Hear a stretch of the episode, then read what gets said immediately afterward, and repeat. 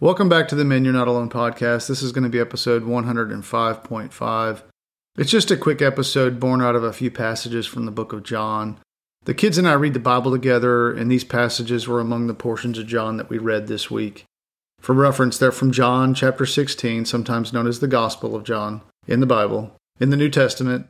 And uh, it's going to be chapter 16, it's verses 31 to 33, but verse 33 is what gave me pause after reading it.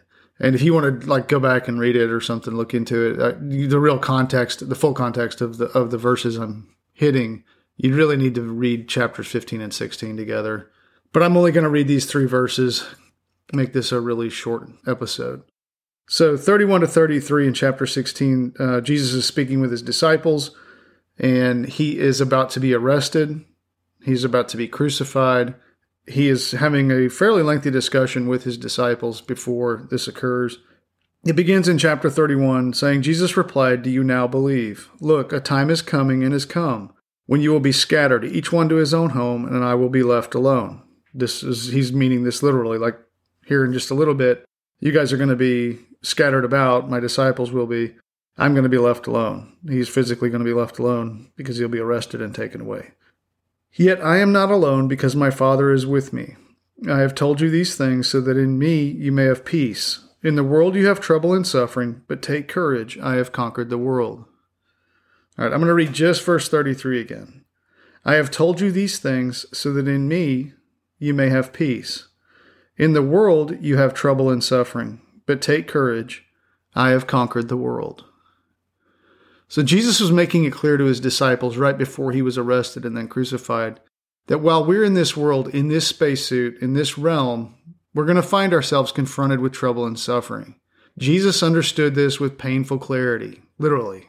He wanted his disciples to know he understood this and that we like they were not alone when they were going to experience trouble and suffering in the world, and he's telling us the same thing.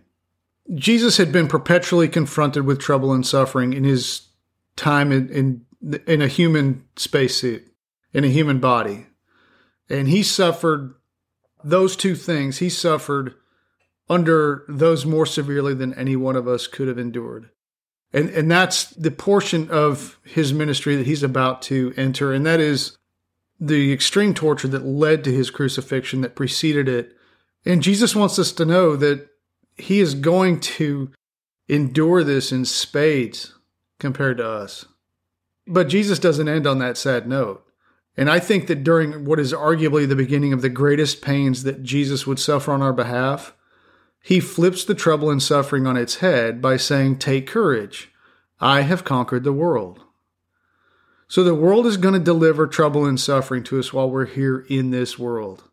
But since Jesus has conquered the world, the very source of the trouble and suffering, we who are followers of Jesus have likewise conquered the source of trouble and suffering.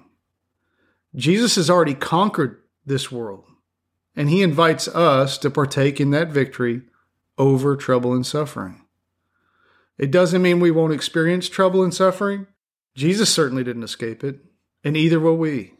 But instead of collapsing and giving up under the weight of trouble and suffering, we can face it and we can face it knowing that while it will undoubtedly bring pain into our lives, we can lean into Jesus and proceed through that temporary trouble and suffering because Jesus conquered its source, the world. Trouble and suffering are temporary. And I've beat that home in many episodes throughout this podcast.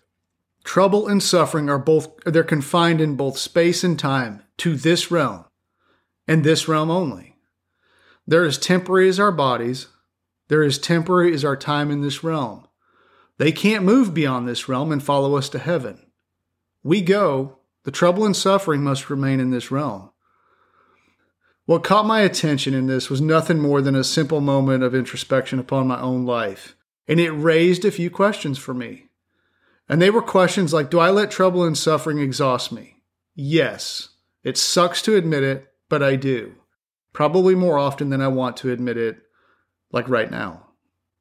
And also, when trouble and suffering present themselves in my life, do I look at them from the perspective of a victim or a victor?